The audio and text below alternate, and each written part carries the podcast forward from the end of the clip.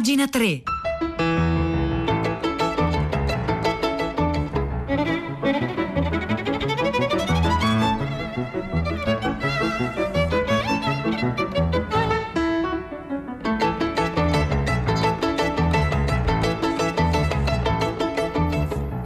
9 in punto, anzi le 9 e un minuto, buongiorno da Vittorio Giacopini e benvenuti all'ascolto di Pagina 3, la cultura sul web, sui giornali, sulle riviste. E a proposito di riviste e di giornali, giusto ieri usciva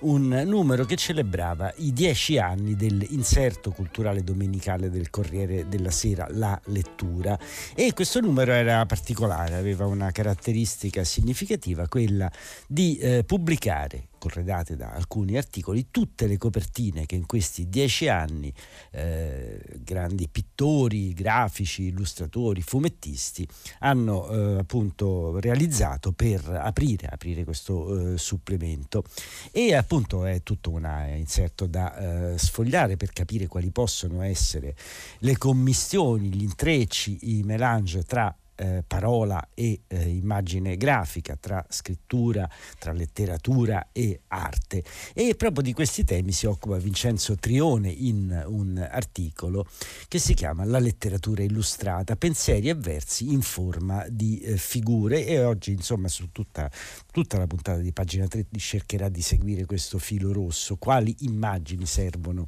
alle nostre parole oppure quali immagini incrociano le nostre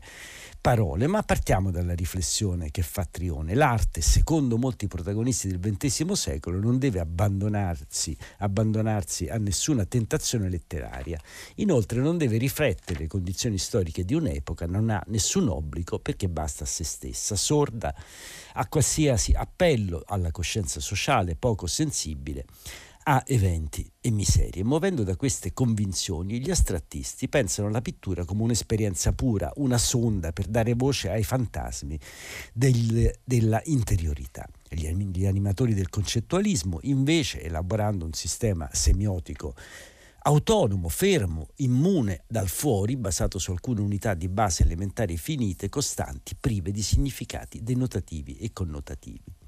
Queste intenzioni, però, dice il Trione, costituiscono solo il lato più manifesto delle poetiche del Novecento, come dimostra la ricerca di alcuni maestri, Picasso e De Chirico, Boccioni e Varol, Basquiat tra gli altri, alle quali si sono spesso richiamati tanti degli artisti pubblicati appunto sulle cover della, letter- della lettura dal 2011, un modo per riattivare su un registro contemporaneo una consuetudine inaugurata all'inizio del secolo scorso nella prima versione del supplemento culturale del Corriere della Sera con le illustrazioni che allora erano formate, firmate da Achille Beltrame, da Luigi Bombard, da Umberto Brunelleschi, Luigi Dalmonte Casoni, Marcello Dudovic, eh, Riccardo Galli, Alberto Martini, Bruno Monari, Antonio Rubino, Riccardo Salvadori. Ecco, quella era la prima diciamo, versione del supplemento illustrato e memori di questa tradizione, pittori spesso lontani dal punto di vista generazionale, culturale e linguistico, attraverso sentieri segreti sembrano condividere l'esigenza di riannodare i fili dell'arte con quelli della letteratura, della poesia e del giornalismo, eredi delle avanguardie novecentesche, provano ad attenuarne dogmi, mitologie e ideologismi, attribuendo assoluta centralità alla dimensione contenutistica della eh, pittura. E quindi questo vedete è un po' il progetto che anima l'opera di appunto autori poi autori e artisti molto diversi tra di loro per provenienza, per ispirazione, per tratto, per stile. E continua Trione nel richiamarsi all'idea di Baudelaire dell'arte come disciplina dell'analogia, questi artisti inseguono mete spesso mancate dagli artisti di matrice concettuale, la chiarezza, l'efficacia del segno, la trasparenza della comunicazione. Per reagire all'eclissi del riconoscimento decretano il bisogno di ricominciare a parlare, a farsi sentire, sentire. Sperimentano perciò narrazioni per immagine dirette ed efficaci, questa forse è eh, la parola chiave, narrazione per immagine e si potrebbe anche dire il contrario, immagini per eh, narrazioni. Quindi insomma è una sorta di compenetrazione molto significativa ma anche molto esplicita. Appunto si affidano questi autori a un pensiero per figure che procede per analogie e per metafore, incorpora dettagli di metamorfosi, esclude temporalità plurali irreversibili, infine racchiude in una unità tensionale presenza e assenza, emergenza ed evanescenza, urgenza e rinvio. E allora, naturalmente questo è diciamo un commento che spiega eh, l'operazione editoriale, quindi c'è anche una parte diciamo, di eh, come si può dire, di pubblicità in senso buono e quindi dice eh, Trione la lettura diviene così una pinacoteca di carta abitata da eterogenei rischi, esercizi di affabulazione visiva densi di rimandi letterali. Rivelatrice la serie pubblicata nell'estate del 2019 su questo mutevole museo senza pareti. Significativi artisti del nostro tempo hanno realizzato inediti omaggi alla poesia che hanno trattato non come vago o fugace motivo di ispirazione ma come modello compositivo da rimodulare attraverso la complessa drammaturgia della pittura e qua fa i nomi Mimmo Iodice, Anselm Kiefer, Joseph Kossuth, Jean Fabre, Giuseppe Fioroni, Mimmo Paladino, Michelangelo Pistoletto, Ernesto Tatafiore, Ettore Spalletti. Ecco, tutti loro sembrano confessare innanzitutto la propria volontà di ritornare a quella che Milan Kundera ha definito l'età lirica, l'immaturità, la giovinezza, una stagione spesso evocata dai poeti, l'incarnazione più esemplare esemplare dell'uomo sedotto dalla propria anima e dal desiderio di farla percepire e così va verso la conclusione eh, Trione decisiva per i protagonisti di questo originale progetto editoriale anche la fascinazione per la pratica della poesia scandalosa operazione sul linguaggio di cui disattiva le funzioni immediatamente informative rendendole inoperose e aprendole a un nuovo possibile uso. È questa la medesima meta verso cui tende anche la grande arte che proprio come la poesia è sempre in bilico tra immanenza immanenza e trascendenza, lotta dello spirito entro se stesso, la poesia, questa era una definizione di Benedetto Croce, la poesia annode il particolare con l'universale, il dolore con il piacere, fa trionfare la distesa dell'infinito sulla angoscia del finito, arte, letteratura, poesia, mondi diversi che sulle pagine della lettura si interrogano, dialogano, si incontrano, si sovrappongono, si allontanano per ritrovarsi e poi per separarsi ancora. Riprendendo il titolo di un libro libro di Maurice Blanchot è come un infinito intrattenimento. Ecco, e questo infinito intrattenimento è quello che cerca di raccontare Vincenzo Trione nelle pagine appunto di questo numero della lettura che è un, un numero ricco di interventi, ce n'è anche uno dello scrittore Mauro Kovacic che cerca di ripensare diciamo, a tutte queste copertine come se fossero un'unica grande bandiera e aggiunge Kovacic generazionalmente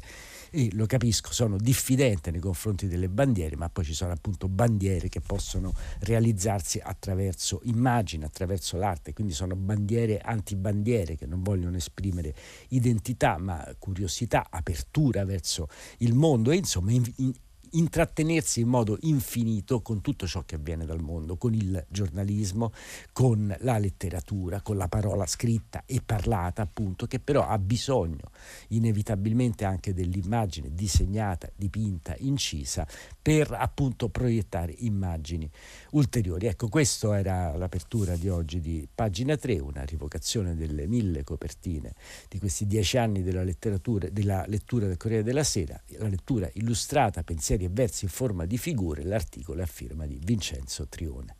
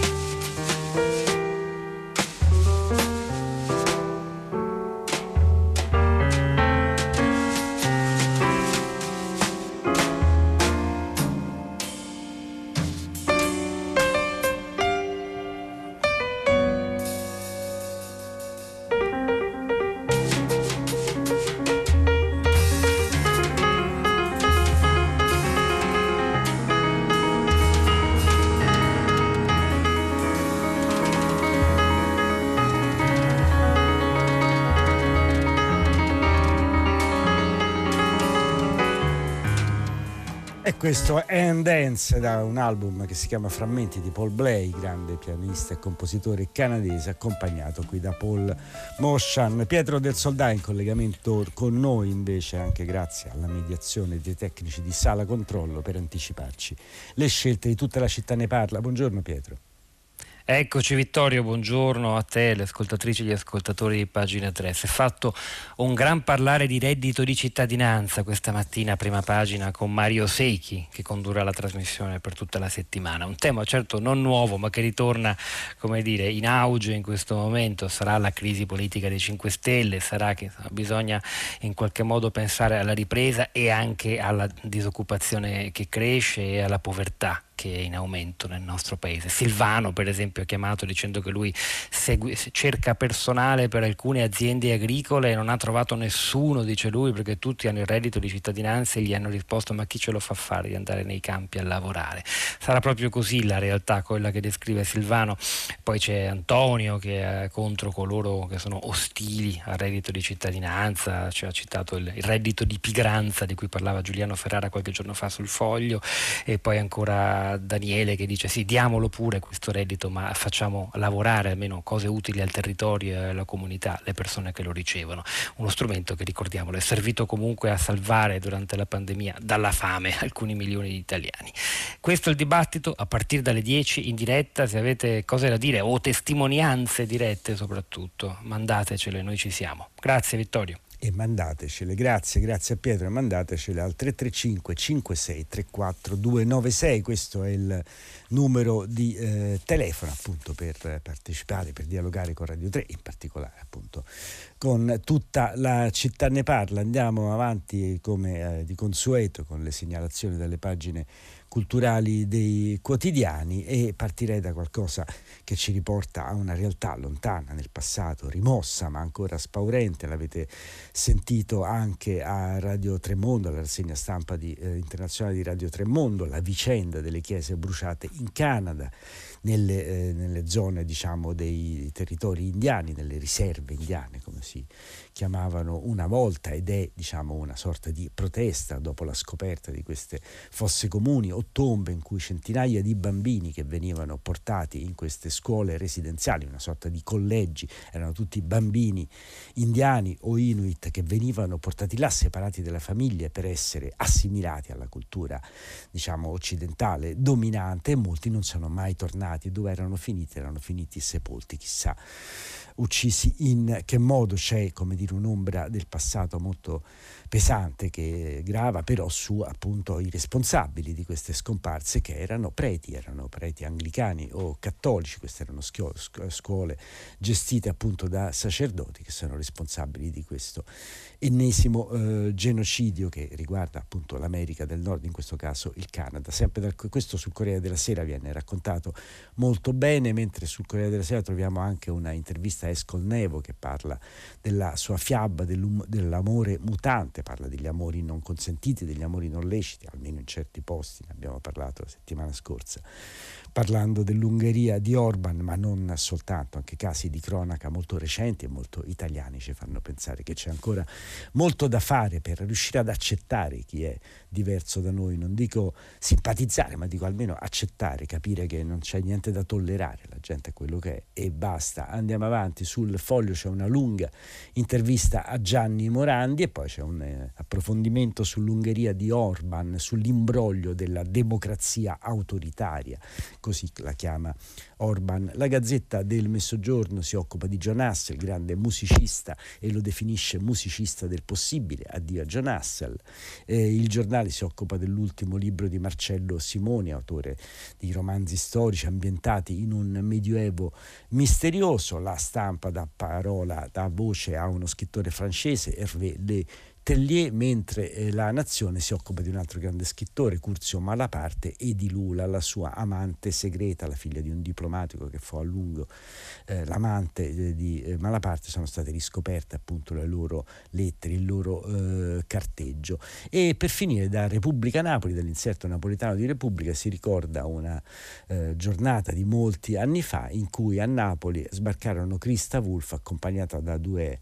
scrittrici d'eccezione, Fabrizia Francesca Ramondino e Lea Ritter Santini, l'unica professoressa italiana nelle università eh, tedesche in quegli anni, e parlarono di Medea, il grande libro di Christa Wolf, e si ricorda appunto questa giornata di tanti anni fa. Ecco, queste sono alcune segnalazioni di oggi, lunedì 28 giugno.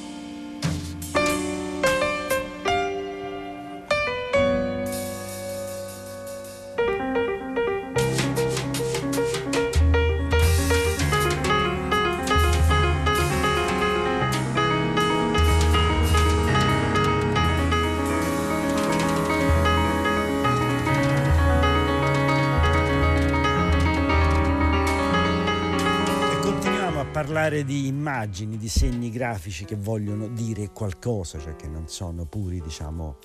eh, sgorbi belli e poetici, ma devono essere, come dire, il tentativo di raccontare qualcosa. Quello che ha sempre fatto una artista, attivista e giornalista kurda, si chiama Zera Dogan, che è stata intervistata da Eugenio Giannetta, l'articolo lo trovate sul sito Minima et Moralia, e il titolo già vi dice parecchio, Disegnare per, rivi- per resistere, intervista Zera Dogan. Lei è eh, kurda, ha passato eh, diversi eh, anni, quasi tre anni, in una prigione per aver fatto propaganda filo-kurda, cosa considerata gravissima in Turchia, e lei ha passato appunto quasi tre anni nella prigione numero 5 di Diyarbakir. E dentro questa prigione, per resistere alla, alla prigionia, ma anche per dare un messaggio fuori, ha cercato di continuare a fare quello che le piace e sa fare, ovvero disegnare, nonostante la mancanza di materiale sfidando muri e divieti, continua appunto la dogana a disegnare facendo uscire i suoi lavori dal carcere in modo clandestini. Per realizzarle utilizza materiali di fortuna, avanzi di cibo, capelli, tè, caffè e sangue mestruale. Ne è venuto fuori un libro affascinante, si chiama Prigione numero 5, l'ha pubblicato eh, Becco Giallo ed è una sorta di incrocio, appunto un dialogo ininterrotto tra varie suggestioni, diario dal carcere, poesia, forma di resistenza, risposta alla rabbia. rabbia. E in questa chiacchierata con Eugenio Giannetta, eh, Zera Dogan cerca di spiegare cosa voleva fare fare. Durante il periodo in cui le città kurde erano assediate nel 2016, ho realizzato un primo fumetto, disegnavo su tablet e mandavo le tavole a un amico perché le conservasse, poi le cancellavo per non averle in casa eh, in caso di arresto, perché i pochi giornalisti rimasti lì rischiavano di essere arrestati in qualsiasi momento. Alcuni di questi disegni sono stati condivisi sui social e alla fine non sono riuscita a finire il progetto perché sono stata appunto arrestata e imprigionata. E il libro è nato così, si trattava, trattava di rappresentare ciò a cui ho assistito. L'ho fatto sul retro delle lettere del mio amico Naz Oke che su mia richiesta mi scriveva su carta craft lasciando il retro dei fogli vuoto. La natura, la storia del luogo il modo in cui operiamo nella nostra vita quotidiana, nella nostra vita insieme, sono stati la mia fonte di ispirazione. E l'ho fatto, dice Zera Dogan, nel modo che so, che conosco. Il disegno è il mio modo di esprimermi. Spesso per trasmettere un pensiero, registrare un evento nell'archivio della storia, coinvolgere il pubblico, informarlo, renderlo consapevole, un semplice disegno è più efficace delle sole parole, ci sono anche riflessioni o testimonianze profonde e dolorose per le quali sentiamo un'urgenza, un bisogno di espressione, ma di fronte alla loro natura abominevole le, rima- le parole rimangono del tutto insufficienti, mentre il pennello può eh, ritrarle e poi naturalmente va avanti eh, raccontando appunto come le ha realizzate, tutto, tutto, ciò che poteva fornirmi i colori è diventato vernice dalla salsa dei piatti al caffè, alla curcuma, al succo di bucce di melograno, anche il sangue mestruale. Qua capite diciamo, che lei cerca di raccontare e queste parole sono a sua volta un disegno, si capisce come appunto tutta la materia può diventare colore e appunto ma, eh, possibile diciamo, spunto per un segno. L'intervista va avanti con, con, su molti altri temi, eh, si parla di libertà di stampa in Turchia, di condizione ed emancipazione femminile nella eh, Turchia di Erdogan e, va, e, varie altre cose. Prigione eh, numero 5 appunto è questo libro di eh, Zera eh, Dogan che è pubblicato in Italia da eh, Becco Giallo, andatevelo a vedere e intanto andatevi a leggere questa intervista di Eugenio Giannetta alla eh, artista kurda, la trovate su Minima e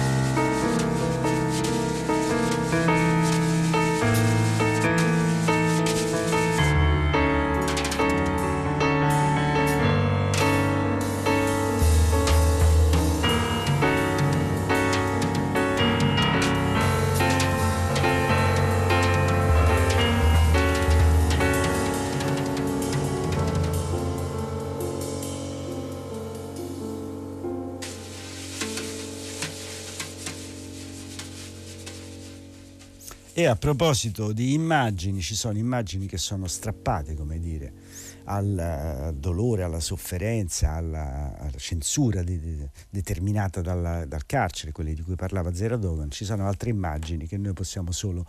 appunto immaginare, scusate il gioco di parole, perché non le abbiamo mai viste. È il caso che ci racconta oggi Orazio La Rocca sulle pagine di Repubblica, così Chagall fu oscurato in Vaticano ed è una storia molto interessante perché eh, ricorda un episodio di cui non si sapeva molto, ovvero che eh, Marc Chagall era stato contattato dal Vaticano e aveva realizzato i bozzetti per le vetrate della Sala Nervi, la grande sala di conferenze usata dai pontefici, che venne inaugurata inaugurata eh, parecchi anni fa, 40 anni fa, eh, 50 anni fa, il 30 giugno del 71 da Paolo VI. La eh, sala eh, si chiama Sala Nervi perché appunto venne realizzata dal grande architetto Pierluigi Nervi e pare che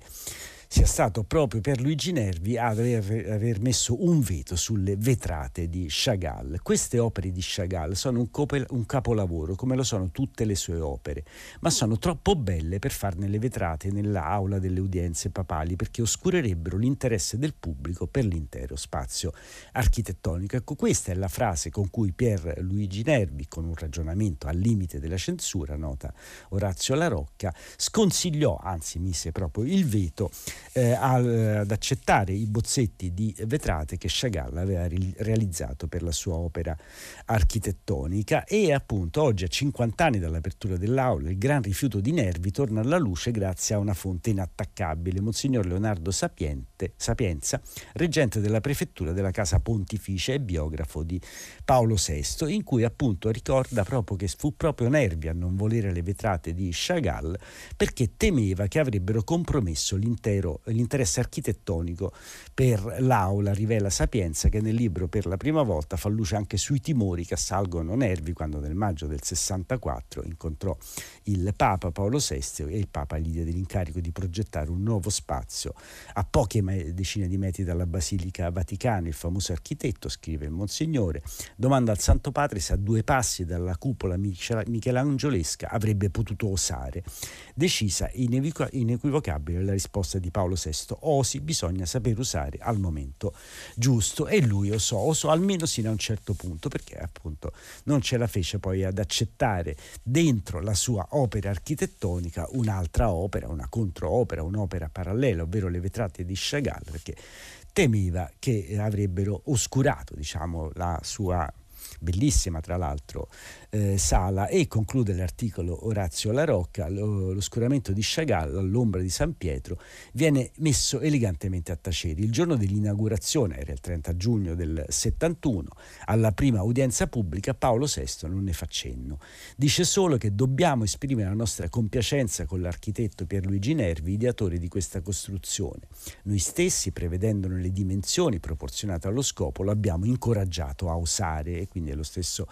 Paolo VI che ricorda quel dialogo. Da quella prima udienza oggi l'Aula ha ospitato oltre 12 milioni di persone per udienze di vari papi, Papa Giovanni Paolo, Paolo VI, Giovanni Paolo I, Giovanni Paolo II, Benedetto XVI e Papa Francesco, accogliendo anche concerti di musica, eventi culturali e manifestazioni di solidarietà. Ma non Chagall, rimasto fuori dalla porta con i suoi bozzetti che parlavano di pace e di ecumenismo. E conclude Orazio La Rocca, peccato, peccato che sia andata così, ma intanto è una storia, una storia che riemerge dal passato di cui non si sapeva molto e di cui adesso appunto sappiamo tutto in, con, grazie anche a questo libro appunto di Leonardo Sapienza, il libro si chiama La Chiesa deve osare, osare come diceva appunto Paolo VI al Nervi che aveva dei dubbi costruire accanto a Michelangelo, gli ha detto oh sì bisogna sapere osare al momento giusto. Questo è Orazio La Rocca su Repubblica.